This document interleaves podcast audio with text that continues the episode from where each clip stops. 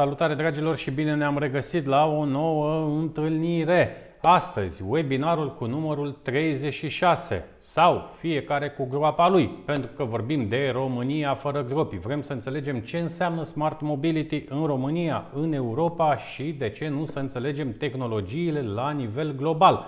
Cine știe, într-o zi poate și România va uh, implementa pe verticala Smart Mobility o parte sau mai multe tehnologii din ceea ce vedem în filme, din ceea ce vedem că se întâmplă în capitalele europene, în marile orașe, acolo unde ne uităm și spunem, băi, ce transport au ăia sau ce transport au, ai văzut ce au făcut la Dubai, lucruri de genul ăsta. Pentru a nu face și noi cum a făcut Olteanul când s-a dus la grădina zoologică și a văzut girafa și a zis, așa ceva nu există, astăzi eu voi avea rolul Olteanului, voi fi gică contra și voi încerca să vedem de ce România nu poate fi smart atunci când vorbim de transport. Voi încerca să minimalizez toate eforturile pentru că vrem un aport pozitiv din partea dumneavoastră și a invitațiilor mei.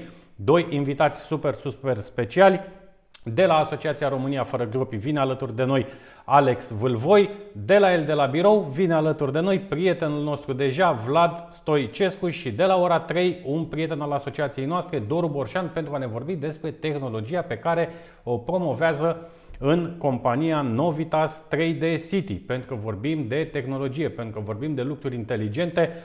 Astăzi avem și șase subiecte pentru dumneavoastră. Vrem să înțelegem cât vom mai conduce mașinile. Vrem să înțelegem ce înseamnă 5G atunci când vorbim de uh, vehicule autonome și de ce este important. Vrem să înțelegem ce înseamnă până la urmă o bucată de drum, care în cele din urmă este o bucată de asfalt dacă punem tehnologie inteligentă, ce se întâmplă? Prin urmare, dragilor, rămâneți alături de noi. Ultimul număr al revistei noastre Smart City Magazine, venit de la tipografie zilele trecute, ajunge la dumneavoastră, la toți cei care ne lasă un comentariu, o întrebare sau o curiozitate. Prin urmare, întâlnirea noastră începe chiar acum. Smart City Webinar. Despre oameni și orașe. Smart mobility and living. Smart economy and environment. Smart government and smart citizen. Prin urmare, dragilor, din super studiourile de producție pe care Asociația Română pentru Smart City le-a pus la dispoziția dumneavoastră, mergem să ne conectăm cu prietenii noștri. Alex Vâlvoi de la România fără gropi și cu Vlad Stoicescu de la el de la birou. Salut! Bună ziua tuturor! Salutare dragilor, mulțumesc frumos pentru uh, că ești cu noi astăzi, uh, Alex. Cei mai mulți din cei care se uită la noi te cunosc deja, ești o prezență constantă în ultimii ani, vorbești foarte mult despre infrastructură, vorbești foarte mult despre ce se întâmplă în România atunci când vorbim fie de coridoare, de coridorul pan-european sau de uh, gropi sau mai știu eu ce. Asociația ta chiar are un nume, aș putea spune așa, cumva Uh, nu știu, uh, idilic, nu? Către o Românie ideală în care România ar fi fără gropi. Cei dragilor, fiecare webinar Smart City începe cu definirea unor concepte, definirea unor termeni. Despre ce vorbim noi astăzi? Ce înseamnă verticala de Smart Mobility? Și aș vrea să mergem direct la Alex. Spune-ne ce înseamnă Smart Mobility, Alex, ca să înțeleagă și cei care se uită la noi. Ia uite, încep să vină și comentariile.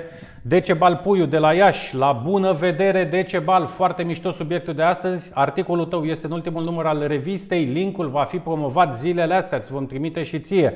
Mariana Tudor, bună ziua, să rămâne doamnă, Valentin Ivan, vă salutăm și vă urmărim cu multă plăcere și maxim interes. Vă felicit pentru tot ce faceți. Și noi vă felicităm, domnule Valentin. Alex, Smart Mobility. Bun. Cei care știu ceea ce facem noi la România fără gropi, uh, probabil vor să aibă un mic șoc, așa că vorbim de prezent. Vorbim de drumuri, poate ar, ce ar suna SF în momentul de față, uh, care cum, văzute, cum ai spus și tu la început, doar prin uh, filme sau în alte capitale și nu în România poate ar trebui să ne punem și întrebarea, dar de ce nu și la noi? De ce să nu avem și noi astfel de drumuri smart? Fie că plecăm de la drumul în sine până la mijlocul de transport, care automat uh, este inter, va deveni interconectat cu uh, infrastructura rutieră în sine. Uh, Da, plecăm de undeva de departe cu România fără gropi, cu drumuri fără gropi. Denumirea noastră, într-adevăr, uh, poate mm, te duce cu gândul doar la partea de gropi, însă o infrastructură rutieră înseamnă mai mult de, decât uh, asfalt sau decât gropile pe care noi le întâlnim deseori pe drumurile din România. Înseamnă mm, sisteme de siguranță, înseamnă siguranța participanților la trafic, înseamnă safety, ceea ce nouă ne lipsește, iar un astfel de uh, management al traficului, un astfel de uh, smart mobility, da? deci de drumuri inteligente, s- toate acestea sunt gândite inclusiv din perspectiva siguranței rutiere. Putem pleca direct cu prima, putem discuta deja de prima temă, care s- uh, se referă, vom mai avea nevoie de șoferi în viitor. Gândiți-vă din perspectiva Alex, te întrerup două secunde. ce Uite nu că mai ai elementul om, Dou- două care secunde. poate fi obosit. Două secunde, te rog. Aș vrea să mergem un pic și la, la Vlad. Vlad, spune-ne, e- ești, lucrezi în compania Aeroporturi București, expert în zona de mobilitate, expert în zona de aviație. Hai să vedem, când vorbim de smart mobility, aici incluzând tot, de la transportul de persoane, transportul rutier, cale ferată, aerian și așa mai departe. Unde se află România astăzi? Repet, și cei care se uită la noi știu foarte bine. Mie îmi place mai puțin să critic, uh, îmi place, nu-mi place să critic, nu-mi place să mă uit uh, în urmă. M-am săturat de analizele ultimilor 30 de ani în care nu s-a făcut și de ce nu s-a făcut și clasa politică și așa mai departe. Toți știm, este o realitate, am înțeles-o toți, nu o mai reinventăm, suntem unde suntem. Pe mine mă interesează foarte mult ce facem noi astăzi și unde vrem să fim mâine. Toate activitățile, toate acțiunile și proiectele Asociației Române pentru Smart City sunt focusate pe zona pozitivă și pe zona oamenilor care vor să facă. Așa doar să stăm să criticăm este destul de simplu, dar nu cred că vom rezolva. Prin urmare, hai să vedem. Avem experți, avem oameni care se ocupă cu acest lucru, către ce ar trebui să se uite România atunci când vorbim de smart mobility, încercând să uh, avem această privire holistică, cum am zis și în, uh, în prezentarea noastră. Da, Eduard. Uh, După cum știi și tu, expertiza mea depășește cu mult uh, industria de aviație și dacă ar fi să discutăm de calificările mele în logistică și uh, cele economice, combinăm cele două subiecte, o să realizăm că unul dintre cele mai mari uh, motoare de contribuție economică la bugetul național este logistica. Nu este prima dată când, o să, când mai auzit și ascultătorii noștri m-au auzit uh, menționând că trebuie să fim cumpătați în trafic pentru că, în primul rând, uh, trotineta din fața noastră ne aduce pizza acasă și duba din spatele nostru ne aduce frigiderul. Uh, Mare atenție la ce înseamnă drumuri libere pentru servicii. În primul și în primul rând, și vom, vom evolua și uh, Alex începuse foarte bine cu subiectul, ce căutăm noi la volan? Smart roads, smart infrastructure, tot ce înseamnă dezvoltare, dezvoltare armonioasă a infrastructurii, uh, înseamnă să exploatăm cât de bine posibil tehnologia pe care o avem în momentul, în momentul de față pentru a ne ușura viața. Dacă astăzi avem trotinete și telefoane mobile, asta vom folosi. Dacă mâine se va inventa un device care ne va ajuta și mai mult și vom discuta despre foarte, foarte multe tehnici care intră în momentul de față în piață, care vor, ne vor schimba viața pur și simplu ne vor revoluționa ziua, ziua față de prezent și ne vor trimite undeva în, în, în filmele științifico-fantastice pe care le urmăream toți acum foarte mulți ani de zile. Ce Bine, deja, deja bucăți din aceste filme au început să devină realitate. Tu știi foarte bine că noi am mai povestit și despre tot ceea ce înseamnă transportul pe verticală, despre aceste drone care deja sunt și le vedem în Dubai, în Mexic, în New York, asigură partea de transport cu aeroportul GFK și așa mai departe. Imediat revenim la, la tine, Vlad. Alex, spune-ne întâi ce faceți voi în asociație. Hai să cunoască cei care se uită la noi un pic asociația voastră. Eu m-am uitat pe site când am pregătit acest webinar, m-am uitat, am văzut ce faceți voi, lucruri foarte mișto. Eu mă bucur să ne conectăm. Noi tot timpul în ăștia 5 ani avem peste 260 de parteneri și mă bucur să anunț astăzi că Fast Park este ultimul partener venit în ecosistemul asociației noastre. Uh, Avem foarte mulți parteneri și din zona de uh, ONG-uri și din zona uh, companiilor, a instituțiilor publice. Ce faceți voi în cadrul asociației? Practic și noi facem tot un soi de interconectabilitate între cetățeni, între utilizatorii infrastructurii și uh, autoritățile care administrează infrastructura. Undeva cândva s-a rupt această conectivitate, această înțelegere, bună prietenie dintre cetățeni și instituțiile care administrează. Evident, uh, efectele au fost o infrastructură avariată, o infrastructură veche, care nu a ținut uh, pasul cu noile descoperiri tehnologice. Asta pentru a spune în câteva cuvinte cam ce facem noi. Practic, sesizăm uh, și ajutăm uh, toți participanții la trafic să sesizeze într-un mod foarte smart, cu telefonul, nu cu mersul și statul la coadă, nu cu bătutul pe la ușile uh, nu știu cărui director, ci pur și simplu cu telefonul transmiți către instituție problema punctuală pe care o ai, fie că vorbim de gropi de cele mai multe ori, fie că vorbim de lipsa marcajelor, de nu știu, parapet de protecție avariat sau lipsă, lucruri care în final, sau mai bine zis, aceste lucruri uh, avariate, această infrastructură avariată sau nedezvoltată se traduce la finalul zilei în victime. Aici vorbim uh, de oameni, nu vorbim de faptul că nu știu, s-a pierdut uh, un leu sau s-a pierdut uh, altceva, ci pur și simplu se pierd niște vieți omenești sau sunt oameni grav răniți ce ulterior suferă toată viața. De aici ar trebui, mă rog, într-un zona, final... Zona autorit- de implicare civică. Practic, voi aici, Zona de implicare voi civică. aici acționați foarte mult din ce am văzut și eu. Exact. Și de asta mă bucură această emisiune, pentru că vorbim de ceea ce va veni sau de, de lucruri care se întâmplă deja undeva mai departe de țara noastră, dar pe care ni le dorim și noi. Uh, Să depășim cumva această perioadă în care sunt totuși aproape șase ani de când facem acest lucru, în care am vorbit și am determinat autoritățile și le-am făcut să conștientizeze ce înseamnă infrastructura rutieră, ce componente economică are infrastructura rutieră, ce înseamnă până la urmă uh, partea de siguranță rutieră, de safety. Până la urmă, o mașină o repari, dar pe un om de la groapă nu-l aduci înapoi. Iar de regulă, aici vine poate una dintre cele mai sau un element care are un impact foarte mare.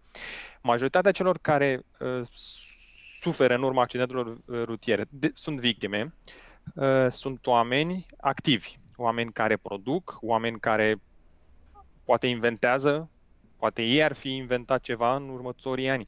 Sunt oameni care aduc plus valoare, plus valoare societății de cele mai multe ori. Sunt oameni în care statul a băgat niște bani în educația lor, în sănătatea lor, în tot Știu uh, că, pare, sistemul. știu că pare o abordare extrem de cinică ceea ce spui tu acum, dar dintr-o perspectivă economică și dacă ne Exact. raportăm la PIB-ul țării, sigur că această plus valoare poate fi diminuată pe termen uh, lung și foarte lung, iar, dragilor, vă aduceți aminte că în ultimii ani România, din păcate, este campioană la numărul de accidente pe drumurile naționale și asta este o statistică europeană nu o spun eu, nu o spune Alex. Prin urmare, foarte, foarte important demersul asociației tale, Alex. Bun, hai să revenim uh, un pic la ce spuneai tu mai devreme. Noi astăzi ne-am stabilit șase teme, dragilor, așa cum spuneam un pic mai devreme. Hai să vedem. Prima temă. Va mai fi nevoie de șoferi? Vrem să fim șoferi? Întrebarea ar trebui să pornească de aici. Hai Băi, să eu ne nu, nu amintim vreau că- să fiu șofer. Nici eu nu prea mai, nu, nu prea mai doresc pentru că uh, eu străbat o distanță de, să zicem, 15 km până la locul de muncă uh, și uh, pe această distanță mă confrunt cu un trafic infernal pur și simplu. Uh, Nu, cu- nu fac decât să-mi consum nervii și timpul uh, ținând, de mână, ținând în mână bolanul și uh, fiind foarte atent, consumând energie enormă pentru a ajunge la destinație în deplină siguranță. Slavă Domnului, de când conduc de jumătate de viață, nu am avut niciun accident, deci uh, poate sunt unul dintre cei privilegiați. Problema în momentul de față este să conștientizăm cu toții că dreptul de proprietate asupra automobilului uh, vine cu niște consecințe destul de, de grave pentru noi. Ne expunem Ok, unor am de- riscuri zilnic. Am revenit, scuze.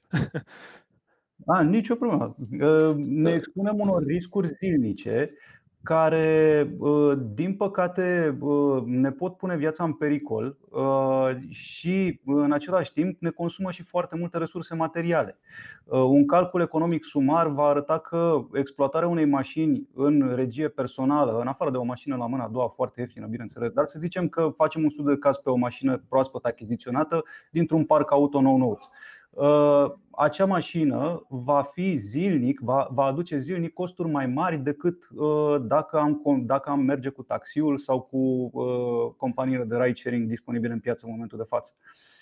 Mai mult de atât, uh, gândiți-vă cum ar fi dacă mașina nu uh, ați conduce-o dumneavoastră, ar conduce un șofer, să zicem, virtual, pentru că aici trebuie să reducem și costuri. Nu toată lumea își permite un șofer Uh, și ați putea să faceți ceva în timpul, de, în timpul deplasării, altceva. Eu, unul, aș scrie, aș citi, aș face orice altceva în viața asta decât să-mi pierd ore în șir la volan pe drumuri.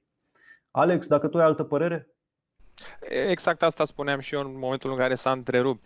Uh, Va fi mult mai profitabil să te Vezi ducă că o mașină. la tine, la tine avem doar uh, sunetul, poate o să vină și videoul. Cum spune, cum spune Ciprian Caragea, prietenul nostru, fie ca biții și energia să rămână cu noi pe parcursul acestui webinar.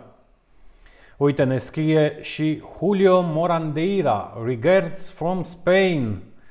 I don't speak Romanian. I'm Smart City Project Manager from Lugo in Spain. Good luck. I'm in focus with your work. Uite-l și pe Julio. Hello, Julio.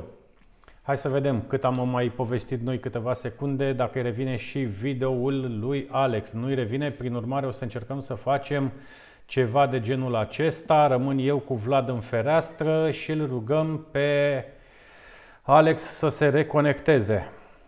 Bun. Vlad, continuăm uh, discuția despre ce înseamnă partea asta de vehicule autonome. Avem și un video pe care o să-l arătăm uh, imediat cu un uh, autobuz. Eduard, hai să ne imaginăm un pic, uh, să, să, să dăm un pic de atenție și celor care sunt pasionați de automobilistică. Și, într-adevăr, și eu sunt pasionat. Conduc cu destul de mare pasiune, ca să spun așa. Uh, O să avem o problemă. Cine renunță la acest sport plăcut? Dar să ne gândim că ar putea să existe și sporturi de weekend care pot rezolva acest, uh, acest microb. Mi-ar plăcea să mă duc cum se duceau bunicii mei la hipodrom și să conduc o mașină închiriată, dar o mașină cu adevărat plăcut de condus, La un autodrom. la un autodrom uh, într-o manieră affordable, permisivă la preț, uh, care să-mi rezolve acest microb câteva ore. Mai mult, de, mai mult de câteva ore de condus devin deja obositoare, adică știm cu toții când mergem la un drum lung, deja nu mai e o plăcere, e o pierdere de vreme. Alex, ai revenit. Da, exact asta spuneam. Șofatul va, re, va rămâne o experiență. O experiență plăcută, la fel cum mergem, nu știu, turiști în nu știu ce loc sau nu știu ce țară pentru experiența de a vedea anumite lucruri. La fel și mașina va rămâne un, o experiență. Pentru că va fi mai profitabil să avem un șofer virtual, cum spuneai tu. Timpul pe care îl petrecem la volan de la locul de muncă până acasă și viceversa, îl vom putea folosi într-un mod mai avantajos pentru noi. De asemenea, nu vom mai fi la fel de nervoși din pricina traficului, lucru care de multe ori este neglijat și duce la alte probleme, inclusiv la, gen, la diverse accidente rutiere generate de comportamentul uman, care este supus unui stres infernal când stai de 20 de ori la același semafor, de exemplu. Exact. Evident. Uh, trebuie să fim foarte atenți la statisticile care ne sunt disponibile actual, pentru că nu e o evoluție spectaculoasă de când s-a inventat primul mijloc autonom de condus, dar toate accidentele produse uh, între un mijloc autonom de condus, un robot la volan, ca să spunem așa, și uh, alte mașini, alte autovehicule, uh, autovehicule uh, din circulație au fost produse din cauza oamenilor. Se presupune că o rată de 0% eroare va fi uh, disponibilă în momentul în care societatea, fie ea cât de mică și restrânsă, va adopta standardul de condus autonom. Nu se vor mai întâmpla accidente. Aici mă bazez pe Alex să ne dea câteva statistici cu privire la rata mortalității din cauza accidentelor produse pe drumurile, dacă doar din România, dar la nivel internațional depășesc cu foarte, foarte mult uh, rata mortalității din cauza COVID, spre exemplu.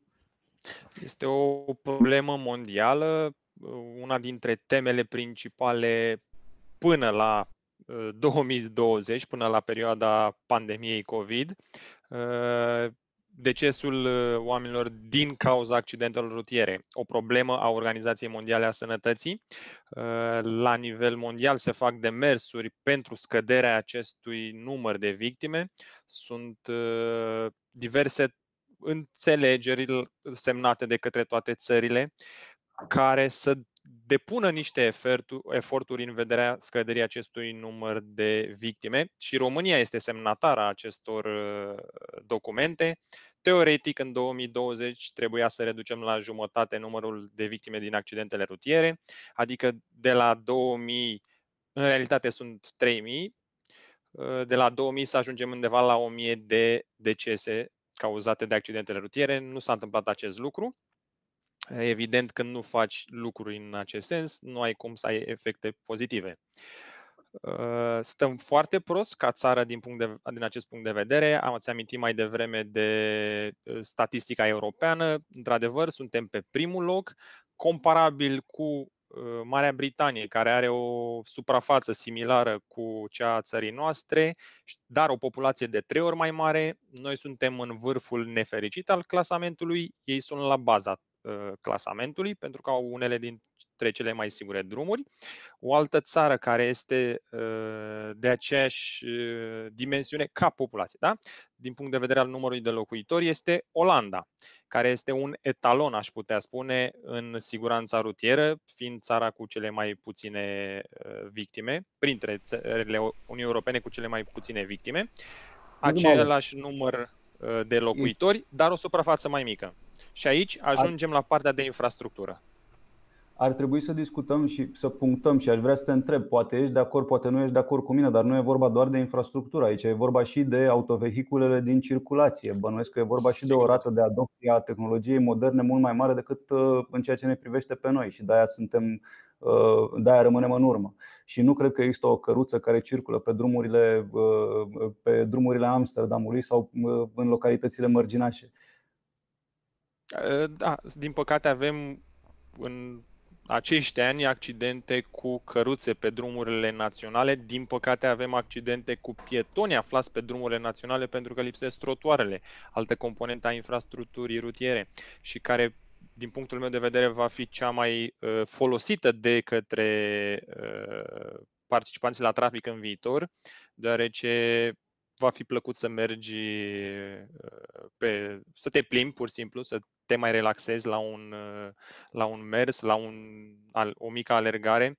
Uh, de aceea, ceea ce spuneai tu, că vom putea ajunge la un 0% victime în momentul în care vom lăsa inteligenței artificiale, mașinile autonome să ne plimbe din punctul A în punctul B, Acestea, aceasta nu poate fi corelată decât cu o infrastructură la fel de smart, pentru că ele vin ca un tot unitar.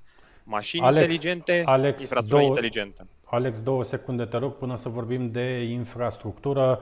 Uite, Decebal Puiu de la Iași, îl salutăm încă o dată, spune așa și mașinile autonome vor trebui să fie în regim de car sharing, altfel produc aceeași aglomerație în traficul urban.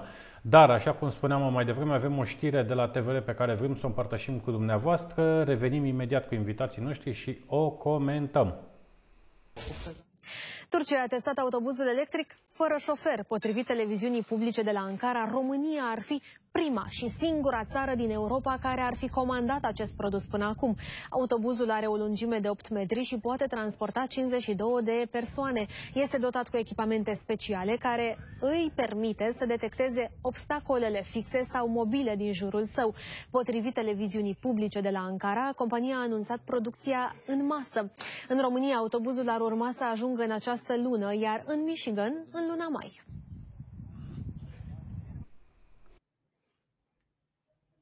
O, Da. o veste foarte bună. Ce, ce zice prietenul nostru Oltean? Așa ceva nu există. Și electric, și autonom. I-am bătut și pe americani. Vine și în România până la finalul uh, lunii. Este viitorul transportului în comun sau al celui în regim de taxi. Uh, Va fi mult mai eficient din toate punctele de vedere. Mă bucură o astfel de știre că România este printre primele țări, dacă prima țară, cum spune știrea, Prima Uh, din vom uh, avea- Uniunea Europeană, da. din Uniunea Europeană. Vom avea nevoie însă de marcaje, pentru că și în momentul de față există diverse funcții ale unui automobil de generație nouă, dar care necesită marcaje pe carosabil. Da, noi am avut o discuție uh, mai de mult despre uh, vehicule autonome și îmi amintesc destul de bine că am punctat cu toții și am fost de acord pe tema aceasta. Este nevoie de monitorizare. Practic, în momentul de față, uh, ne facem probleme de ce se va întâmpla cu șoferii, ale căror joburi vor fi eliminate în momentul în care aceștia nu mai conduc mașini. Uh, La fel își puneau probleme toți muncitorii de la fabrica Ford, când uh, Henry Ford, Ford și-a modernizat linia de producție. Aceștia credeau că nu o să mai aibă un loc de muncă, automatizarea ar fi fost în proporție de 100% și ar fi dispărut din ecuație. Din potrivă, prin scalarea modelului pe orizontală s-au creat 1000% mai multe locuri de muncă într-un an de zile din câte țin minte, nu știu dacă pot să citez exact uh, statistica de atunci. Ei, noi avem, uh, avem pregătit un material cu uh, practic un simulator modern care este exploatat pentru antrenarea uh, șoferilor de tir, dar acest simulator, din câte prevedem noi, uh, și aici să-mi dai dreptate, Alex, și la fel și Eduard, să-mi dați dreptate uh, cu privire la o, la o viitoare industrie care în momentul de față nu știm unde va fi așezată, de remote control uh, dintr-un punct de uh, practic de centru de comandă uh, Și control, al, da? al traficului la propriu, respectiv șoferii se vor muta în birou și Da, vor asta se, comanda. întâmplă, asta se întâmplă deja în uh, zona uh, dronelor. Și există deja mai ales dronele din uh, uh, teatrele de operații, tot ce înseamnă partea de uh, operațiuni militare. Există hangare întregi de piloți care merg la birou, exact cum sunteți voi la birou acum. Drona este în zonă de conflict, dacă este nevoie să intervină, intervine. La fel va fi și cu, și cu șoferul 2.0, dacă mi se permite. Exact, pentru că și în uh, zona teatrelor de război au plecat de la ideea cum să nu pierdem uh, pilotul. În cazul de față, cum să nu pierdem șoferul într-un accident rutier, care înseamnă, pe lângă evidentele costuri, înseamnă că ai pierdut un membru al comunității. În felul acesta, el stă în spatele unui laptop, să-i spunem uh, așa, și uh, comandă și controlează uh, camionul de la distanță. De alminteri, el, el este mult mai relaxat, nu mai are același stres asupra sa, este poate mai aproape de casă, își poate vedea familia, nu trebuie să stea cu săptămânile plecat uh, din țară, de exemplu, departe de familie, lucru care generează alte probleme și alte uh, lucruri care afectează în mod negativ comportamentul omului. Până la urmă, ne dorim cu toții o lume mai bună, o lume mai liniștită, o lume mai, lume mai relaxată. Astfel Foarte de. important. Foarte important. Uh, Este, trebuie să dezbatem un pic situația asta. Unde se vor muta șoferii? Pentru că, având în vedere că piloții de drone uh, practic sunt implicați în niște operațiuni militare, atunci, într-adevăr, ei este nevoie să fie controlați de undeva, de o comandă superioară și să fie toți la un loc. Părerea mea e și din ce observ trendurile de piață în momentul de față se îndreaptă către birou de acasă. Acest scaun, acest simulator pe care aș putea să-l cumpăr și eu pentru acasă, bine, nu cel pe care îl avem noi în material, dar sunt modele și modele care sunt perfecte pentru a controla o mașină reală, uh, sunt exploatate pentru jocuri, uh, jocuri video astăzi. Uh, un pic de uh, un pic de rafinare a produsului și putem controla prin telecomandă din dormitor în pijama. Adică programul de lucru de 4 ore, pentru că atâta se concentrează un- o persoană în medie la birou, ar fi perfect ca omul să se ducă după aia să-și deschidă propriul frigider acasă. De ce să-l ducem undeva într-o hală? Și de ce să-l plimbăm din punctul A în punctul B ca să consumăm resurse, ca să poluăm, că automat apare și uh, poluarea, ca să îl uh, stresăm, că este totuși un stres. În felul acesta, toată lumea are parte de expresia win-win. Fiecare câștigă pe de o parte omul mai mult timp liber, nu mai petrece 4 ore, mă rog, 8 ore la muncă plus încă 2 ore în trafic. Uh, luc- Devine el mai uh, productiv prin faptul că nu își consumă energia într-un mod inutil, ci și o consumă într-un mod productiv. Poate, de ce nu, să controleze mai multe camioane deodată, având în vedere sperăm noi și sigur așa se va întâmpla dezvoltarea infrastructurii e, de tip smart. Uite, Adică asta acesta spune, este asta viitorul. spune și Decebal uh, controlează mai multe camioane simultan. Hai să facem așa ușor, ușor trecerea către partea de infrastructură. Vlad, la ce ar trebui să ne gândim atunci când vorbim de infrastructură inteligentă pentru transport? Cabluri și verdeață. Răspuns în două cuvinte. Acum să dezvoltăm. Cablurile sunt esențiale și fibra optică în speță este esențială pentru două tipuri de intervenție astăzi. Spre exemplu, uh, fibra optică poate detecta vibrațiile și poate reduce traficul în cazul uh, unei iminente calamități. Dacă drumul crapă, dacă poate prezenta fisuri ce în viitorul apropiat pot pune în pericol traficul, Uh, sunt sisteme dezvoltate prin fibră optică care detectează și anunță orașe, uh, anunță centre de comandament smart că trebuie intervenit asupra lucrurilor și lucrat asupra drumului. Dar fibra optică trebuie să circule pentru a uh, pentru a purta date relevante, respectiv pentru a face legătura dintre acel centru de comandă din dormitorul șoferului nostru și tirurile care le controlează pe drumuri. Deci avem nevoie de rețelistică, avem nevoie de fibră optică și mai ales avem nevoie de unde wireless. Aceste unde wireless, bineînțeles, sunt conectate între ele tot prin fibră optică pentru că nu vine internetul din neant, dar tot avem nevoie de o infrastructură care să poată transmite unde către aparatele în mișcare, respectiv noile mașini.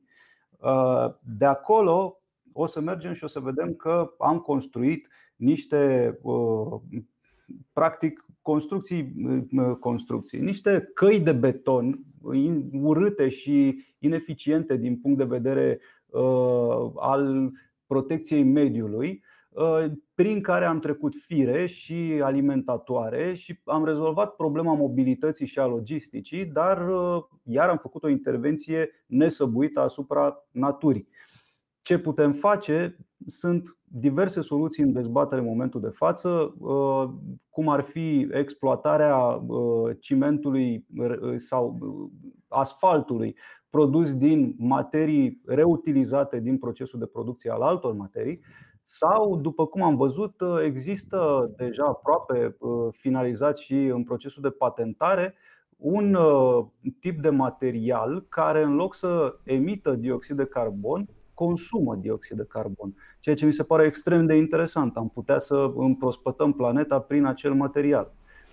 O tehnologie pe care deja am văzut-o implementată în China de vreo 2 ani de zile, chiar pentru că în uh, știrea de la TVR de mai devreme se vorbea despre autobuze și electrice și autonome. În China deja Așa cum spuneam, de 2 ani de zile se lucrează la partea de infrastructură inteligentă, respectiv încărcarea în mers a autobuzelor electrice prin uh, infrastructura de, de transport. Alex, te rog. Eu acum voi fi uh, avocatul diavolului pentru o scurtă întrebare, fiind economist nu mă pot abține, că sigur cineva și alții se întreabă de unde banii. Și de aceea voi reveni la partea de mai devreme când am fost cinic. Banii vor veni din oamenii care vor fi salvați sau de la oamenii care vor fi salvați de aceste tehnologii implementate. Și cu aceasta am, am încheiat partea de bani, pentru că inevitabil trebuie să vorbim și despre ei. Bun. Hai să mergem un pic mai departe. Am atins și subiectul acesta al componentei de IT din construcția uh, drumurilor. Uh, dragilor, Vlad a pregătit mai multe ilustrații pe care eu am uitat să le, uh, să le, să le aduc în, uh, în webinarul nostru de astăzi. Deci, Vlad, mea culpa, este, este vina mea pentru că spuneai tu un pic mai devreme de acel simulator. Uh, hai să vorbim un pic despre smart management și aici aș merge iarăși la tine, Vlad, pentru că în zona managementului tu ai deja uh, nu doar expertiza ta de, de management, dar ai și partea asta de ai abordarea omului care vine din zona de, din industria de, de transport. Smart mobility, management inteligent, la ce ar trebui să ne uităm, ce ar trebui să înțeleagă cei care se uită la noi, unde ar trebui să meargă România în următorii ani. Noi, în transporturi în general și nu doar în domeniul aviației, avem niște principii de inventariere a întregii tehnici pe care o avem la dispoziție și exploatarea ei în cel mai eficient mod posibil. În aviație, cel puțin, îi spunem Airport Collaborative Decision Making. Este o artă de a exploata toată tehnologia la dispoziția aeroportului, veche, nouă, în orice manieră o putem exploata, să transmitem mesajele cât mai eficient. Practic, optimizarea comunicațiilor. Uh, ulterior optimizarea deciziilor, ulterior uh, eficientizarea. Deci toate au o trasabilitate. Dar ce știm mm, de aici, din industrie, este că un centru de comandă uh, este întotdeauna inima și sufletul oricărui centru operațional. Aici am alți colegi care se pricep mai bine decât mine, sunt mai înclinați spre partea economică și de dezvoltarea afacerilor, dar știu că nu pot să pornesc un business fără să gândesc acest uh, Uh, acest centru de comandă pentru că se va înărui în jurul afacerii, practic, fără, uh, fără, fără, fără această mână fermă care să conducă practic toate operațiunile. Din perspectivă operațională, el se construiește cu uh, un studiu de caz care, până la urmă, pune pe hârtie tehnica cea mai permisivă din perspectivă financiară, dar minimum necesar pentru a fi corelat, pentru a corela toate activitățile uh, într-o asemenea manieră încât ele să producă un rezultat constructiv. Uh, imaginați-vă serialul CSI, unde practic centrul de comandă era uh, acel laborator minunat. Practic așa avem și noi câteva incinte pe aici, prin care orice criză are o rezolvare, Uh, dar nu orice criză și uh, asigurarea continuității din toate punctele de vedere. Uh, imaginați-vă că se, se aglomerează o autostradă și aici o să-i dau cuvântul lui Alex că știe mai bine pe rutier și ar putea să ne spună cam ce disponibilități avem.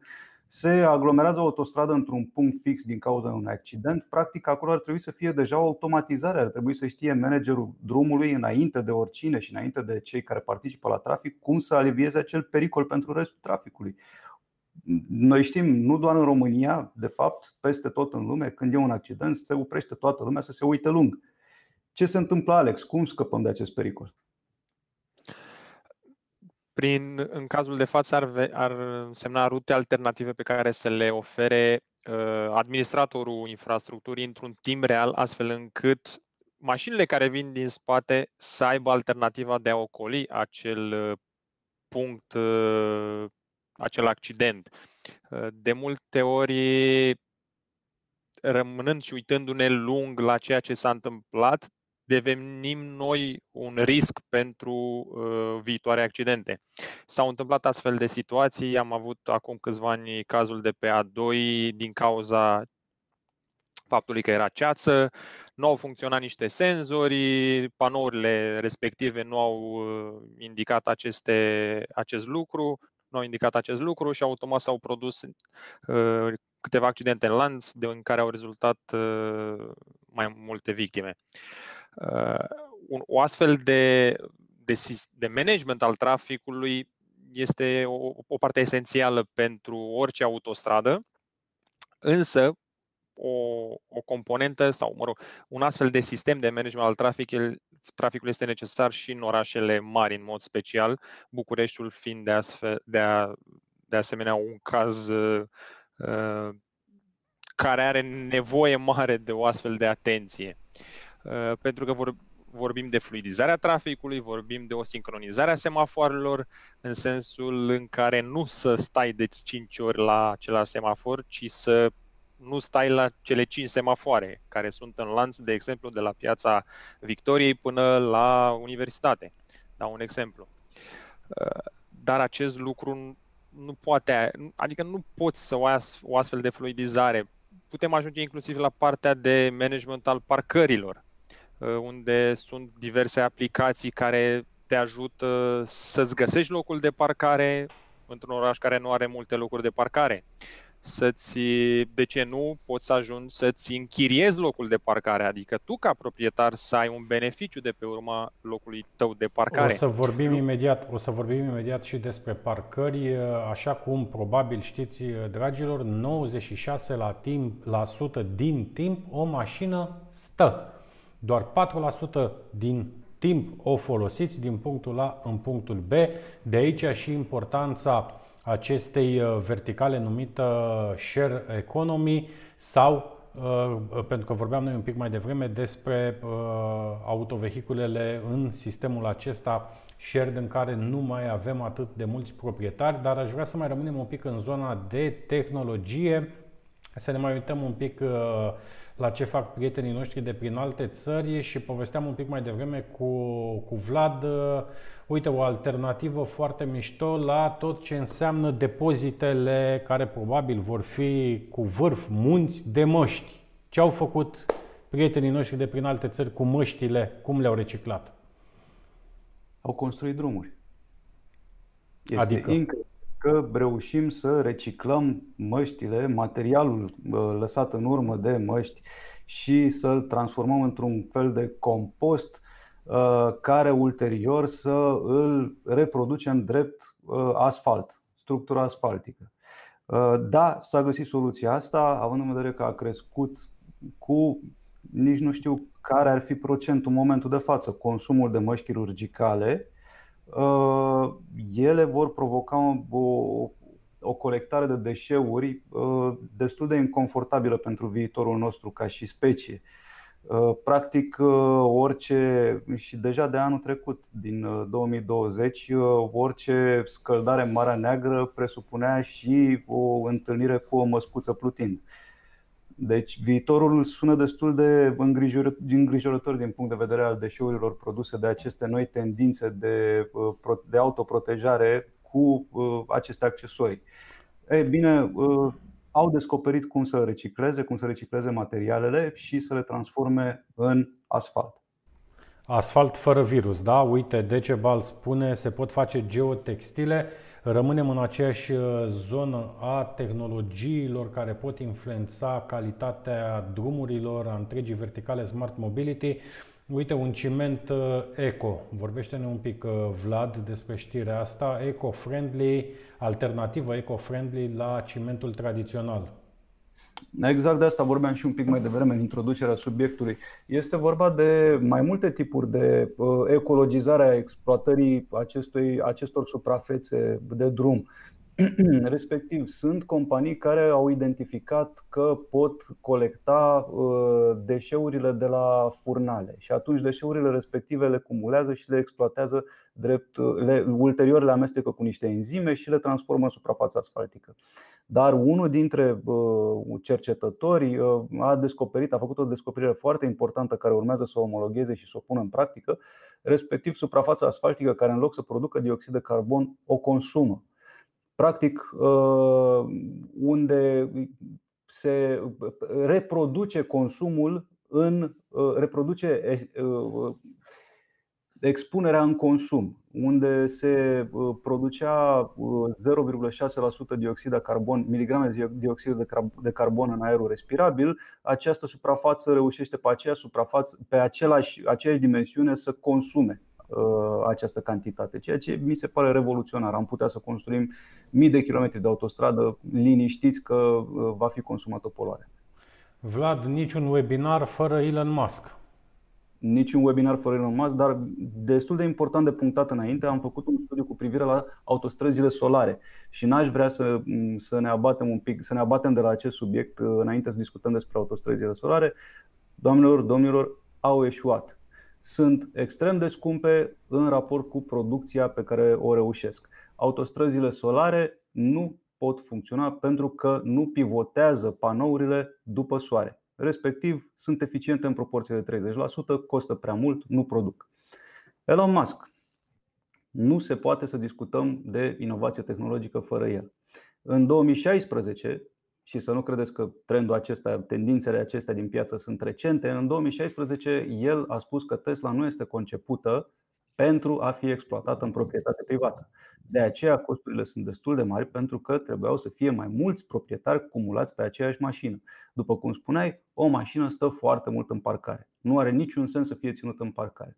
Musk a rezolvat problema aceasta fiind primul uh, transformând Tesla în prima mașină capabilă să fie condusă autonom de către un mecanism inteligent. Uh, din păcate, legislația nu a ținut pasul cu el în continuare are foarte mulți uh, adepți ai tehnologiei și atunci își poate finanța ambițiile în continuare, dar uh, el a născut această tendință. Nu ai de ce să-ți ții mașina în parcare dacă are posibilitatea să îl ia și pe verișorul tău și să-l ducă la magazin cât timp ar fi stat degeaba. Bun, și pentru că vorbeam un pic mai devreme despre sistemul de management al traficului, dragilor, noi avem alte webinarii făcute cu specialiști din zona de mobilitate, inclusiv cu prietenul nostru și expertul nostru Florin Nemțanu de la Universitatea Politehnică. Astăzi ne dorim să avem o abordare uh, diferită a acestei verticale. Vrem să vedem foarte mult tehnologiile conexe fie sistemelor de management, fie infrastructurii de transport, fie mașinilor, să înțelegem ce se întâmplă în afara uh, României. Prin urmare, o să vorbim mai puțin despre zona extrem, extrem de tehnică a acestei verticale super, super importante, Smart Mobility. Sigur că o să vorbim și de funcția de predicție, planificare, proiectare și așa mai departe. Dar, uh, Vlad, Alex, uite, ușor, ușor ne apropiem de jumătatea întâlnirii noastre. În 10 minute se alătură discuției noastre de la el, de la birou de această dată, din Târgu Mureș, Doru Borșan, Novitas 3 de City. O să vedem uh, și uh, tehnologia pe care Doru o propune deja și o promovează în România în foarte multe localități. Hai să vedem un pic, uh, Vlad, designul componentei auto. Cum vor arăta mașinile? Ce se va schimba în zona asta? Asta e subiectul de pasiune al lui Alex. O să introduc eu un pic uh, subiectul pentru că uh, tocmai ce am descoperit, de fapt am descoperit mai de mult, acum am aprofundat subiectul.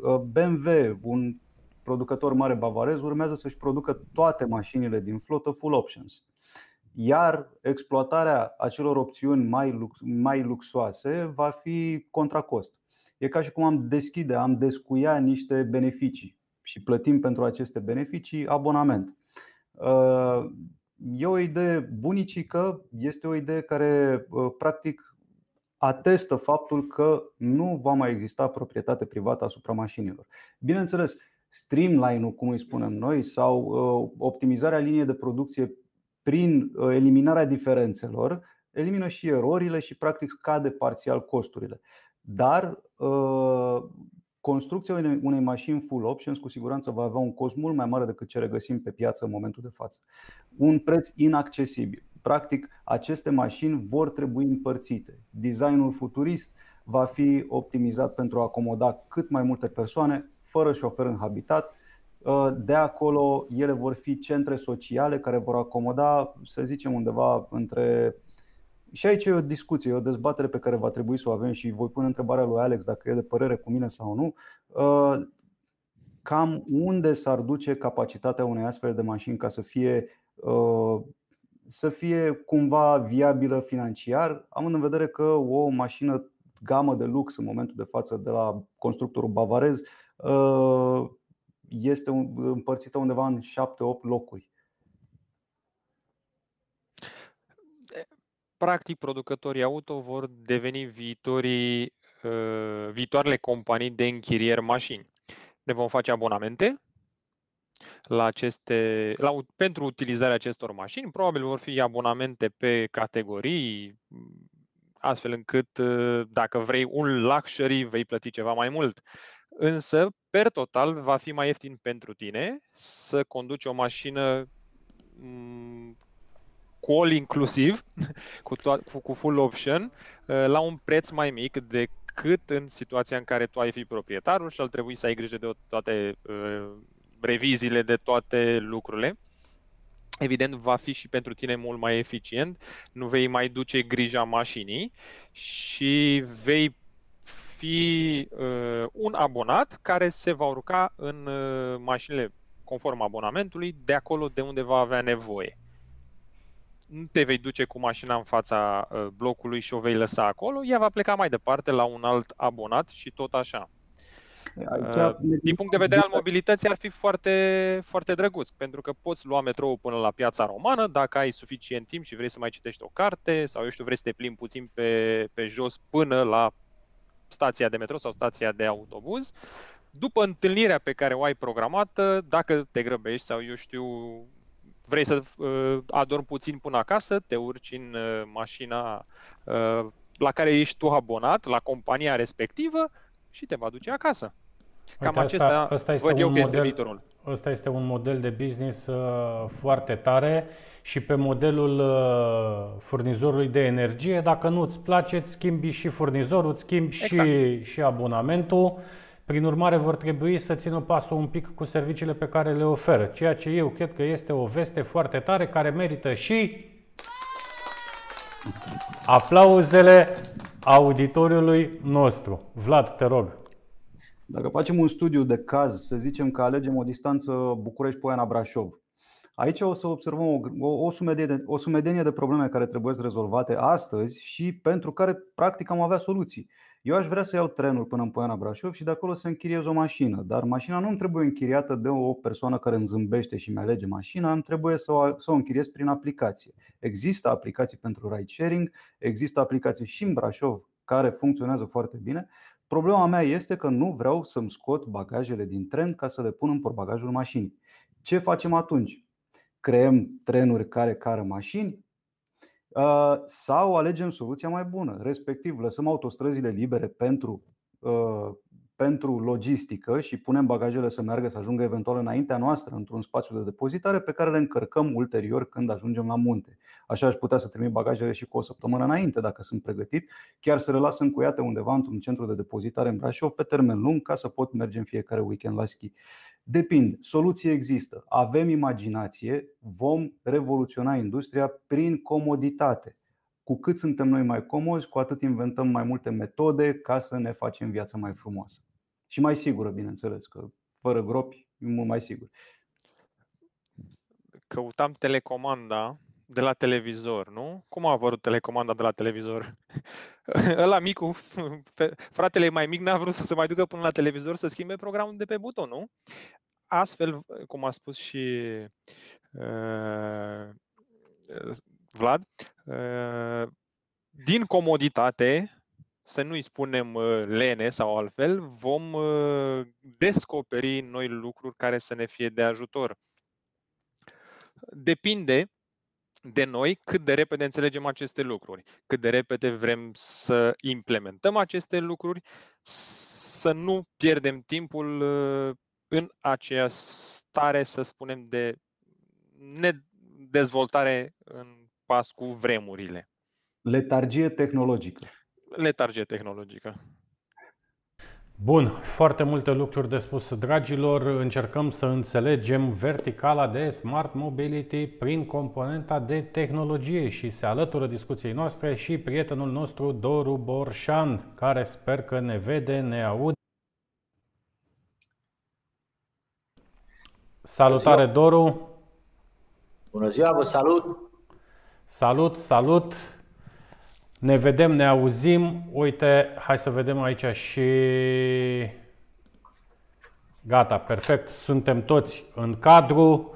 Ne vedem, ne auzim. Doru, hai să vedem. Noi am povestit uh, până acum despre verticala Smart Mobility, dar cu o abordare ușor schimbată. Nu am încercat să o definim așa cum am făcut-o noi până acum, am încercat doar să o conexăm la partea de tehnologie.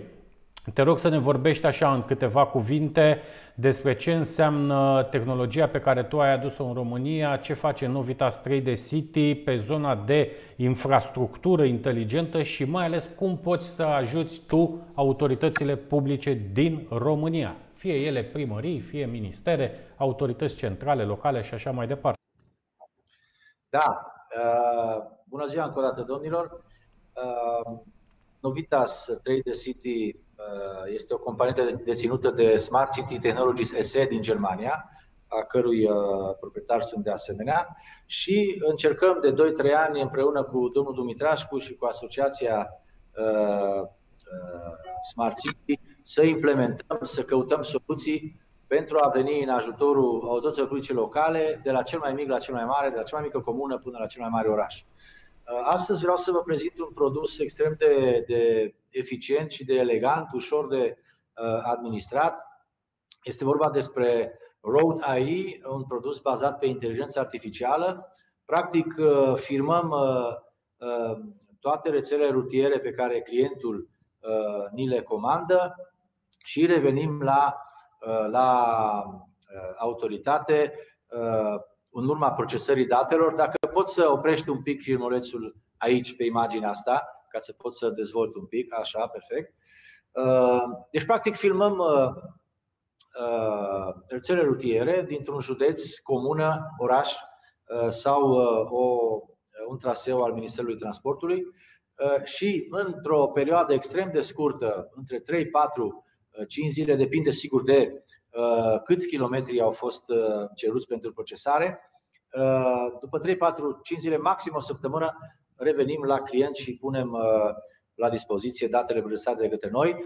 Practic, vedeți în hartă, în, uh, pe, pe fundal negru este o hartă, practic este poziția și zona în care am filmat și am procesat date. Putem identifica starea drumului în trei categorii, optim, degradat și critic. Optim este culoarea verde, degradat portocaliu, critic roșu. Deci putem să scoatem o analiză exactă în kilometri uh, a situației drumurilor din cea mai mică comună sau cel mai mare oraș sau, eu știu, pe rețeaua administrată de un Consiliu Județean. Putem să, uh, cu un simplu click, să uh, ne ca sistemul să ne arunce în altă zonă, o altă, o altă parte a orașului, un alt cartier sau un alt sat dintr-o comună aferentă, la kilometru 13, de exemplu, și în partea stângă vedeți practic filmarea. Uh, deasupra filmării se văd coordonatele latitudine longitudine, deci putem în orice secundă, în orice moment să știm unde ne aflăm în cadrul acelei uh, localități sau acestei filmări, iar deasupra, uh, deasupra ecranului sunt circa 20 de informații pe care noi le, le furnizăm, pe care sistemul le poate, tehnologia le poate furniza clientului vis-a-vis de condițiile drumului, longitudinal cracking, uh, uh, uh, problematicile asfaltului dacă sunt denivelări de, de, de camioane, dacă sunt gropi dacă, și ce tipologii de gropi. Inclusiv, dacă dai un pic filmulețul mai înainte, te rog,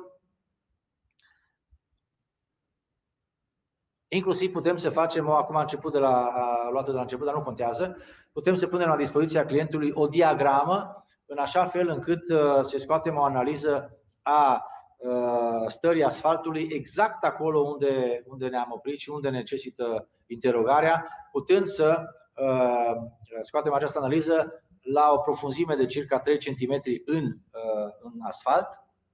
De asemenea, aceste imagini sunt anonimizate astfel încât fețele oamenilor și mașinile, numele mașini nu se văd conform regulamentelor europene. Uh, mai mult decât atât, putem să facem o inventariere a tuturor uh, uh, a mobilierului stradal, de la copaci la, la semne de circulație și la marcajele rutiere. Sunt, să spunem, câteva din, din datele pe care le putem oferi aici, dacă oprești un pic, te rog. Mulțumesc. Deci, după cum vedeți, deasupra imaginilor se vede o diagramă Uh, de care v-am povestit mai devreme, uh, în care se poate observa gradul de deteriorare a carosabilor, având posibilitatea de a uh, interoga date la o adâncime de până la 3-4 cm despre problematica asfaltului. Sigur, putem vorbi despre uh, tehnologii și implementarea acestor tehnologii în, uh, în țara noastră, dar trebuie să fie o simbioză între, între, între noi, deținătorii de tehnologii, autoritățile publice locale, asociațiile Smart City și promotorii acestui fenomen extraordinar, conceptul de Smart City în, în România. Și, repet, cred că toți împreună ar trebui să facem un, un, un fel de uh, un grup care să facem lobby, toate aceste uh, componente ale fenomenului Smart City, pentru că doar puternici putem, uh, putem să ajungem să schimbăm într-adevăr ceva în țara asta. Noi acum avem, uh, după cum se vede, România a învățat să vorbească despre, despre uh, fenomenul digitalizare, mai ales de când cu COVID-ul. Ei bine, am vorbit, anul trecut am vorbit încet, dar sigur, a fost un an extraordinar de important uh, de a însămânța. Da? Campania de însămânțare al fenomenului digital și respectiv al, al tehnologiilor Smart City, pe care fiecare uh, dintre noi în laboratorul lui, eu, uh, precum și voi, acolo unde am fost în fiecare zi, în fiecare săptămână, în fiecare lună, am, la conferințele la care am fost sau la întâlnirile care am fost, am însemnat, am însemnat acest concept. Ei bine, cred că a venit momentul ca împreună să, uh, să facem un lobby uh, mai profund pentru a, a atinge partea concretă, pragmatică a acestei povești extraordinare, și anume implementarea. Uh, vor veni foarte mulți bani de la, de la, de la, de la Bruxelles, de la Comunitatea Europeană. Trebuie să fim pregătiți să-i putem atrage, să putem cheltui. Prin asta, eu cred că un pas următor este să, să creăm uh, acest, aceste comunități, acest lobby în jurul tuturor celor interesați, uh, clienți, proprietari de tehnologii, uh, asociații, toată lumea, pentru a avea pe masa noastră a tuturor, până la urmă, anumite legi specifice pe care, ok, avem acum Ministerul Inovării, al digitalizării, aveam înainte agenția, bun, dar haideți să vedem cum facem trecerea de la ceea ce avem la implementare. Ok, am înțeles, toată lumea își dorește o schimbare, toată lumea dorește uh, pasul înainte către digitalizare, către inovare, către tehnologii care să ducă la o administrare mult, mult mai ușoară. A, uh, astăzi vorbim despre drumuri, despre autostrăzi. Păi cu acest produs care este astăzi contemporan, vreau să spun că uh, cei din uh, Austria, de fapt toate, toate marile țări din Europa lucrează cu acest produs pe care l-am prezentat și este doar o parte a tehnologiilor pe care le deținem. Inclusiv America, inclusiv în New York, astăzi se filmează aceste date. De ce să nu fim noi mândri și bucuroși să avem și noi aceste produse? Și costul este uh, extraordinar de elegant, de modic, nu sunt sume fabuloase dar să ai la îndemână. Doar orice... noi, noi tot timpul am spus chestia asta și e bine că ai vorbit un pic și de, și de costuri. Uh, dragilor, să faci Smart City, sigur că este foarte scump dacă vorbim de tehnologii și echipamente, dar să începi această călătorie pe drumul către o comunitate creativ inteligentă nu cere atât de multe investiții și recomand primarilor, city managerilor, celor care sunt activi, celor care sunt interesați de implementarea acestui concept, în primul rând să studieze, să înțeleagă fiecare verticală, să vadă ce Uh, ar trebui să facă pentru început, pentru acel nivel T0, așa cum spuneam uh, noi în întâlnirile uh, noastre de până acum. Doru, noi promovam acest webinar, acest, această întâlnire și spuneam fiecare cu groapa lui și îl avem pe Alex alături de noi de la România fără, fără gropi. Eu cred că orice român este dator cel puțin cu o groapă. Prin urmare, drumarii noștri s-au gândit la noi, ne-au oferit aceste gropi frumoase, de calitate. Ați văzut foarte mulți români pun și flori în ele.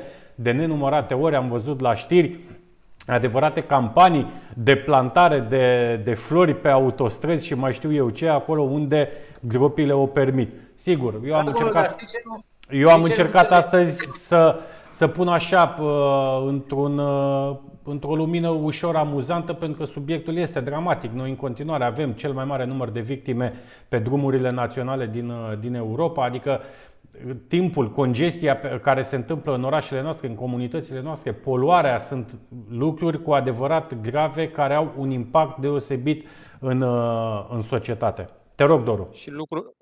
Scuze. Am, da, mă scuzați. Am vrut doar să completez, uh, apropo de, de această paralelă, și uh, ca să mai și glumim un pic, uh, eu nu înțeleg cum de n-au descoperit uh, ai noștri drumari rețeta asfaltului uh, corect, să nu spun altfel. Deci noi în fiecare an, dar în fiecare an dat de bunul Dumnezeu, trebuie să reasfaltăm, să rebugetăm niște bani la nivelul consiliilor județene, municipalități, toată lumea rebugetează aceiași bani ca așa anul trecut să ne facem uh, uh, drumurile. Păi, fraților, nu înțeleg. Doar la câțiva, câteva sute de kilometri mai încolo, nu știu, zicem Austria, nu mai departe. Hai mă, să mergem după o rețetă. O rețetă de asfalt. Nu vorbim de șapte. Una. Care să implementând această rețetă drumarii noștri, asfaltul va avea o rezistență de până la 5 ani.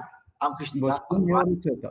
Interconectivitate între ministere. Ministerul Mediului poate sesiza că producția de material asfaltic rezultă direct în ridicarea amprentei de carbon, atunci poate sancționa producția de covor asfaltic, poate crește drumul, poate crește prețul drumului și atunci poate ne gândim de două ori înainte să facem o investiție.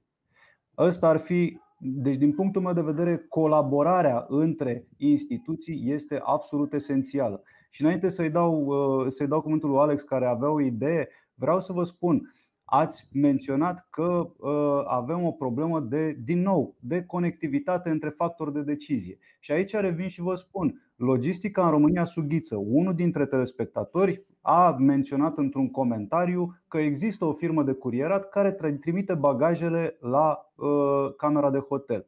Mă bucur că există acest serviciu, dar din păcate nu am încredere în ei nici să-mi aducă un pachet de cafea. Nu în ei, ci în infrastructură. La noi nu s-a înțeles că logistica este o linie de producție care nu trebuie să aibă erori.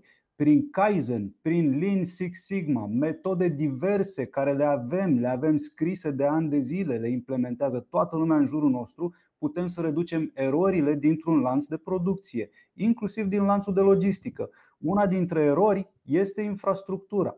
Atâta vreme cât infrastructura este precară, logistica nu va funcționa. Ei bine, ghiși ce? Logistica produce bani.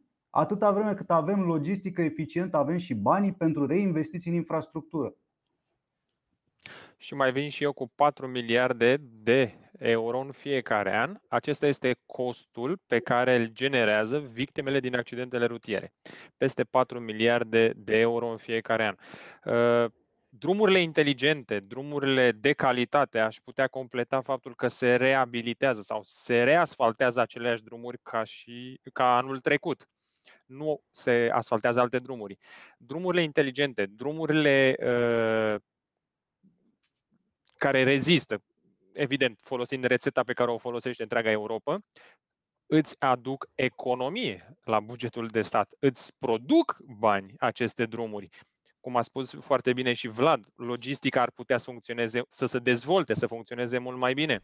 Același Dacă lucru tu ai te drumuri spune și pline de gropi, o să același dai lucru senzorii spune peste și cap. Decebal, același lucru spune și Decebal, cred că nu s-a subliniat faptul că apelarea la o astfel de tehnologie de fapt produce economie Exact. de bani. O salutăm și pe noua noastră prietenă Ana Maria Ionică de la TNT Computers, City Manager, aplicația noastră care este în kitul Smart Village. Foarte, foarte multe lucruri se vor întâmpla în perioada următoare cu acest kit pe care Asociația Română pentru Smart City a început să îl promoveze. 2800 de comune din România așteaptă să intre în această frumoasă lume a comunităților creativ inteligente, trebuie să înțelegem câteva lucruri. 1. Că nu trebuie să lăsăm pe nimeni în urmă. 2. Nu toate tehnologiile de la orașe sunt adaptate și merg implementate în comune și trebuie să mai ținem cont de ceea ce înseamnă aspectul uh, local, ecosistemul local.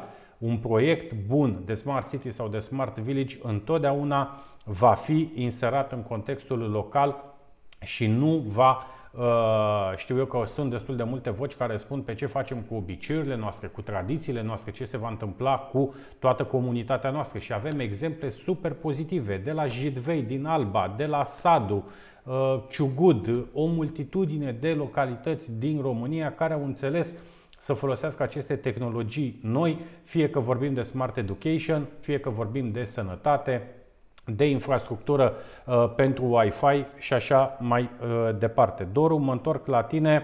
Hai să vedem România de mâine. Este foarte ușor să stăm să înjurăm. Nu știu dacă tu ai văzut prima parte a webinarului uh, nostru. Spuneam, uh, realitatea este cea pe care o știm. Nu are rost să mai stăm să ne lamentăm, să plângem 30 de ani, clasa politică, aoleu, ce s-a întâmplat. Ok, s-a întâmplat. Dar mâine, mâine, România 2.0, ce facem noi mâine când ne trezim să facem România așa cum ne dorim?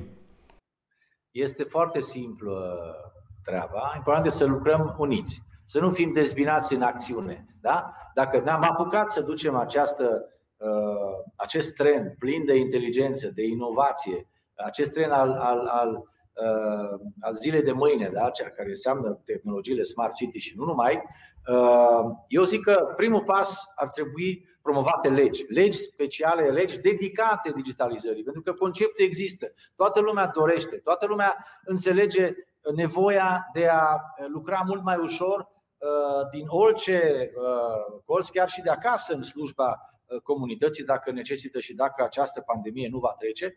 Deci, prima, prima chestiune care cred eu că ar trebui să o facem este împreună să încercăm să creionăm și să ne consultăm, bineînțeles, și cu uh, avocați care sunt specializați pe partea juridică de promovare a legilor, cu onorat uh, Parlament, cu uh, uh, uh, deputați, senatori care fac parte din comisii specifice. Am înțeles că este o comisie acum de, de uh, tehnologie și inovare în cadrul Parlamentului. Aici ar trebui cu toții să, să lucrăm pentru că uh, vorba volens, fraților, și dacă nu avem o lege la care să facem referire, acțiunile noastre să se Uh, uh, cum să spun, să se uh, concentreze în jurul unor chestiuni extrem de clare și de simple în același, în același timp. Deci, ce frumos ar fi dacă am avea o lege, să spunem, prin care să se ceară la nivelul investițiilor cerute de la cel mai mic primar până la cel mai mare, să se ceară documentația în loc de acele 30 de kilograme sau 10 de hârtii cu nu știu ce sfoară specială făcută nu știu cum, pentru o investiție în drumuri sau în rețeaua lor pe care o administrează, să se vină domnilor cu formatul digital. Deci ceea ce ați văzut noastră, eu pot să-i dau în 5 minute o, uh, un, un document în format digital prin care el să meargă să justifice absolut fiecare centimetru de asfalt și absolut fiecare bănuț pe care îl cere la nivelul județului, Ministerului Dezvoltării și mai departe la Bruxelles. Cred că aici trebuie eliminată această goană după nimic. Adică tonele de hârtii care nu și-au rostul, domnilor. Implementarea, digitalizarea, asta înseamnă pragmatism și uh, uh, uh, obiective foarte ușor de, de, de, de, de lucrat și de administrat. Deci, dacă omul ăla își dorește să-și bugeteze 300.000 de euro, să spunem, sau de roni, să-și facă 10 km sau 5 km de drum, el cu un astfel de, de produs pe care îl livrez eu în, în, în trei zile, el are justificarea absolut a oricărui bănuț pe care îl cere pe cale ierarhică uh, uh, la bugete mai mari, la, la, la județ, la, la, la minister sau la Bruxelles. Cred că ăsta e primul pas și la fel în fiecare sector aparte. Astăzi vorbim de drumuri, dar la fel putem vorbi de absolut orice de investiții în școli, de investiții și renovări de uh, cămine culturale, dacă vorbim de, de, de Smart City. Dar în Corect. absolut orice inclusiv în agricultură. Deci Bun. asta cred că este primul pas de făcut. Uite ce zice Decebal, audit post-implementare. Și despre asta ar trebui să vorbim uh, la un moment dat. Vlad, mă întorc, uh, mă întorc la tine. Noi spuneam așa, uite, șase teme deștepte pentru subiectul nostru de astăzi.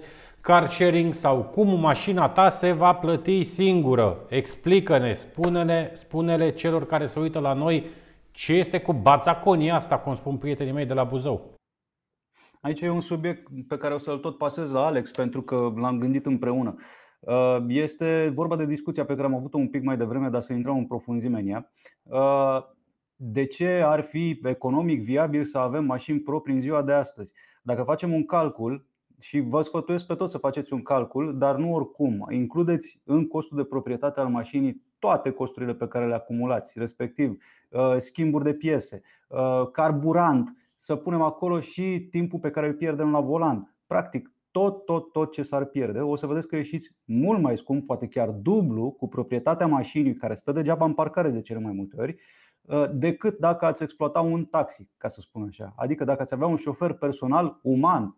Și asta, dacă vi se pare aberant, vă spun, nu este. Am făcut calculul de. uh, îl tot actualizez anual ca să-mi dau seama cât de ineficient sunt pentru că am mașină. Deci nu este ok. Asta înseamnă că la un moment dat o să trebuiască să ne obișnuim cu lipsa, ace- lipsa acestei proprietăți. Va trebui să închiriem acest, această utilitate, ca să spun așa, dacă va mai fi ea necesară. Cine știe cum se iterează transportul și avem un standard comun de transport în care putem să călătorim într-un confort mai mare într-un autobuz cu 10 locuri, spre exemplu. Un autobuz cu 10 locuri unde eu am un fotoliu confortabil și pot să-mi citez liniștit presa cât mă duc la destinație. Alex, tu ce părere ai? Ai un bun, poți face bani cu el. Why not? Exact. Îl ții în fața, îl ții în fața blocului, el nu produce nimic, el îți consumă. Îl uh, pui în acest sistem de car sharing, îți acoperi parte din cheltuielile pe care le ai, cheltuieli fixe pe care le ai cu acest, uh, cu acest bun. Vorbim de asigurare, vorbim de impozit, vorbim inclusiv de locul de parcare. Uh, Suntem martori în zilele acestea la creșterea tarifului pe locul de parcare. Vorbim de revizii tehnice, vorbim de faptul că însăși bunul îmbătrânește și automat valoarea sa scade. Uh, Ai făcut o investiție, cumpări acest bun, nu este chiar o mașină clasică, să zici că este a mea, este o mașină clasică, am o experiență fenomenală când merg cu o mașină clasică, o mașină de epocă și mă plimb.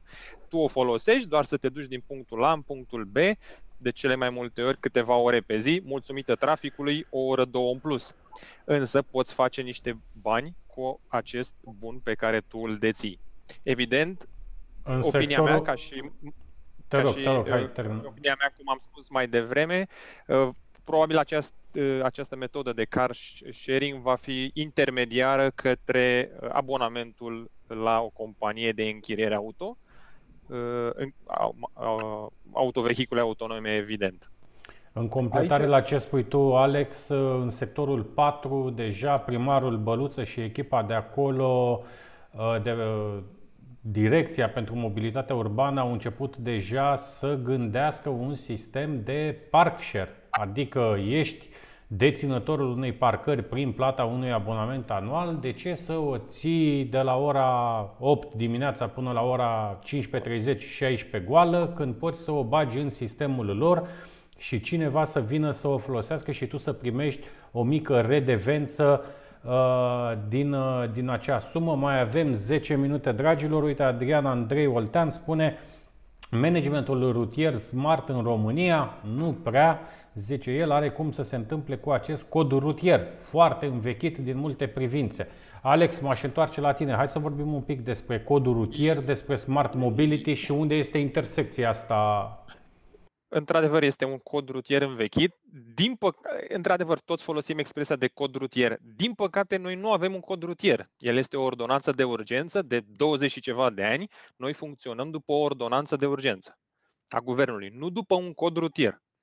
Adică suntem foarte departe de a avea un cod rutier și poate, mulțumesc de această întrebare, poate cu ocazia aceasta, decidenții politici vor înțelege că trebuie să punem la punct un cod rutier pe care să-l aprobe Parlamentul și să-l uh, respectăm cu toții. Aici suntem, din păcate. Încă funcționăm după o ordonanță de urgență. Și este codul rutier din 2002. Bun. Codul rutier între ghilimele. Dumitru Fornea, prietenul nostru de la Confederația Meridian, felicitări Asociației Române pentru Smart City, foarte multe comentarii, dragilor, mulțumim frumos. Doru, mă întorc la tine pentru ultimele minute. Știu că nu înseamnă că nu înțelegi ce se întâmplă în România, dar și tu, la fel ca și mine și mulți alții, ai ales să ai o atitudine pozitivă. Repet, nu înseamnă că nu înțelegem ce se întâmplă, dar nu putem să rămânem ancorați în acest negativism și în uh, ideea împroșcării cu noroi, care sigur că este cea mai simplă.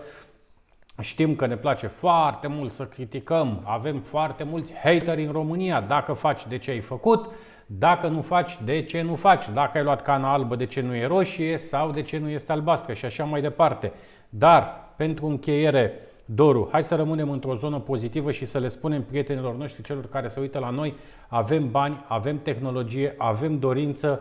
Ce lipsește? Care este sclipirea aia despre care vorbeam un pic mai devreme? Pragmatismul. Cu asta am început, cu asta vreau să termin. Fraților, trebuie să punem uh, pe masa vieții ceea ce avem. Toată lumea avem, suntem aici patru, patru oameni, patru bărbați cu, cu, cu uh, idei, cu speranțe, cu vise. Dacă noi am continuat să facem ce facem acum, în fiecare zi, și cred că sunt, și sunt convins că o facem, dar uh, mesajul nostru, dacă ar, ar reveni absolut în fiecare zi pe toate canalele ale noastre ca persoane fizice, ca viață, ca pe, pe, pe aceste webinare, la televiziune, la radio, presă, eu cred că aici este, uh, și vă spun un lucru foarte interesant și ceea ce până la urmă mă liniștește un pic. Să nu credeți dumneavoastră că Germania uh, sau Elveția este mai dezvoltată din punct de vedere a uh, tehnologiilor smart. Da? Și ei sunt la început, pentru că poate noi avem o, o cum se spune, o imagine un pic dereglată, ok, au 30, 40, 50 de ani înaintea noastră din alt punct de vedere, al civilizației, al... dar la nivelul tehnologiilor smart și în general al digitalizării, să știți că zorile s-au arătat acum 3-4 ani și la ei. Și atunci, haideți să folosim, noi avem marea șansă, dar marea șansă, să schimbăm într-un an cât ei în 10. Asta este uh, partea frumoasă a poveștii noastre, a românilor, a României. Uh, e foarte simplă abordarea. Trebuie ca tot ceea ce vorbim astăzi să ajungă pe masa decidenților, să încercăm împreună să creionăm legi înspre a accelera procesul digitalizării și a implementării de Smart City. Asta cred eu că este de făcut. Sigur, munca noastră va continua. Fiecare în parte, fiecare în viața lui va merge și va uh, prezenta, va conferenția, va povesti, va vorbi. Dar dacă vom avea bază, și anume Uh, uh, să spunem așa, nucleul de pornire de care toți să știe că există. Pentru că acum, la nivelul abordării, uh, sunt, cum să spun, reacții diferite. Pentru un moment ne mai gândim, așteptăm niște bani de la Bruxelles, să vedem ce se întâmplă, dar cu toții este un lucru foarte bun. Cu toții, n-am mai auzit unul în ultimul an, își dorește o schimbare. Toți Uh, primarii, președintele Consiliului Țene, miniștrii, asta cu siguranță toată lumea își dorește un pas înainte la nivelul implementării tehnologiilor digitale. Deci Doru... este un moment foarte bun, haideți să uh, să ne folosim de el. Apropo de ce spuneai, uh, Adinaur, că toată lumea își dorește implementarea conceptului de Smart Village, Smart City, toți au înțeles ce înseamnă partea asta de digitizare, digitalizare și transformare digitală. Eu mi-aduc aminte primele discuții începute prin 2015-2016, atunci când mă întâlneam cu diversi miniștri, cu uh, diversi primari, viceprimari, city manageri, se uitau unii pe lângă mine, alții prin mine, nu dădeau cu roșii în mine, e adevărat și asta, dar nici mult nu mai era și toți plecau de la abordarea ce Smart City, băi, tu nu vezi ce grope avem noi în, uh, exact, în asfalt, exact. ce grope avem noi în asfalt și vii tu cu nebuniile astea uh, numite Smart City, toți crezând că vorbim de tehnologii, de extraterestri sau mai știu eu ce, când noi de fapt vorbeam de niște tehnologii de bun simț cele mai multe din ele, ușor de implementat altele, multe din ele folosite chiar de ei prin device-urile pe care le aveau prin birou sau ar fi putut să le folosească, dar pandemia a venit și a arătat o poză a momentului, o poză care cred eu că nu ne-a plăcut, ne-a făcut o radiografie tristă, urâtă și oamenii cred că au înțeles și din administrația centrală și din administrația locală că lucrurile nu pot continua așa. Prin urmare, Doru Borșan spune pragmatismul. Vlad Stoicescu, te rog. Comunitate. Ăsta e cuvântul de ordine. Comunitate. La fel cum spunea și invitatul nostru, toți. Trebuie să participăm. Și vă dau un exemplu, mie îmi place să merg pe studii de caz și atunci vă dau un exemplu foarte ferm. Telefonul acesta pe care l-am eu aici are un nou senzor pe care, care va fi regăsit pe toate telefoanele pentru că ajută la telemetrie, fotografii pe timp de noapte, ca să spunem așa, ca să simplificăm. Să zicem că o primărie ar face o aplicație prin care acest senzor ar putea fi folosit de utilizator ca să dea dimensiunile unei gropi din asfalt, România fără grop, bună ziua, ca să dea dimensiunile unei gropi din asfalt doar prin simpla fotografie. Din dimensiunile gropii din asfalt ar putea să transmită datele de necesar pentru a putea umple acea groapă și a o plomba-o și ar putea transmite acei parametri tehnici direct către uh, echipa de lucrări. De ce nu avem așa ceva încă? Pentru că tehnologia o am, o am în buzunar astăzi. Să știți că este, va fi pe toate telefoanele disponibile tehnologia LIDAR. E imposibil să nu apară în viitorul apropiat pentru că compania aceasta dă tonul în inovație. Și atunci, de ce nu gândim un asemenea sistem astăzi, având în vedere că avem tehnica în buzunar și avem oamenii care se plimbă cu ele prin buzunar și nu știu ce să facă cu ele în afară să și le afișeze pe masă în bar? Hai să facem ceva ca și comunitate, să ne punem la dispoziție și la îndemână tehnologia pe care o cărăm, dacă nu în buzunar, poate și în, pe masă, în birou sau poate și în casă, ca să strângem datele relevante pentru a repara acest sistem. El nu este un sistem dărâmat, nu este inexistent, este un sistem care are nevoie de ajustări. Hai să mergem mai departe împreună. Da, Doru, vrei să completezi? Da, vreau să, să completez un singur lucru. În uh, familia tehnologiilor pe care le deținem avem și așa ceva, sisteme de, de registrare, scanare LiDAR, care într-adevăr îți face o analiză ca, un, ca la un corp, da? când ești la spital și îți face un RMN. Exact așa putem să punem și una la dispoziție.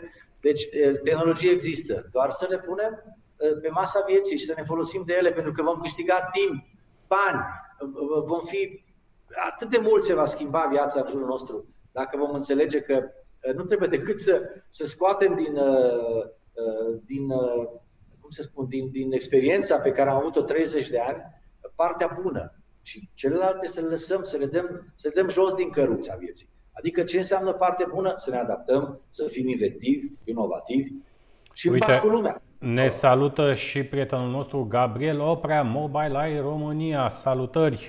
Salutări, uh, domnule Oprea, sperăm să fiți în comunitatea noastră.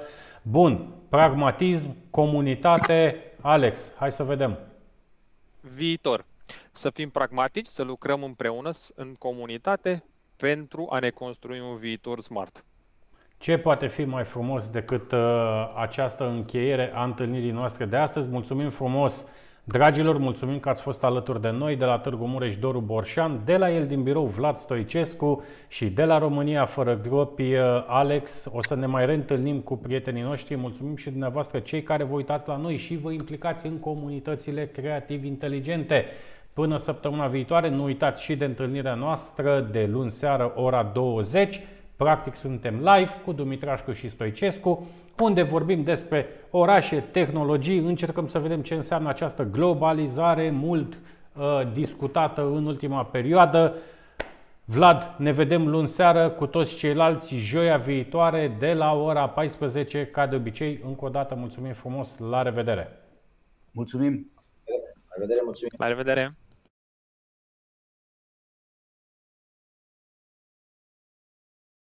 Smart City Webinar despre oameni și orașe. Smart mobility and living. Smart economy and environment. Smart government and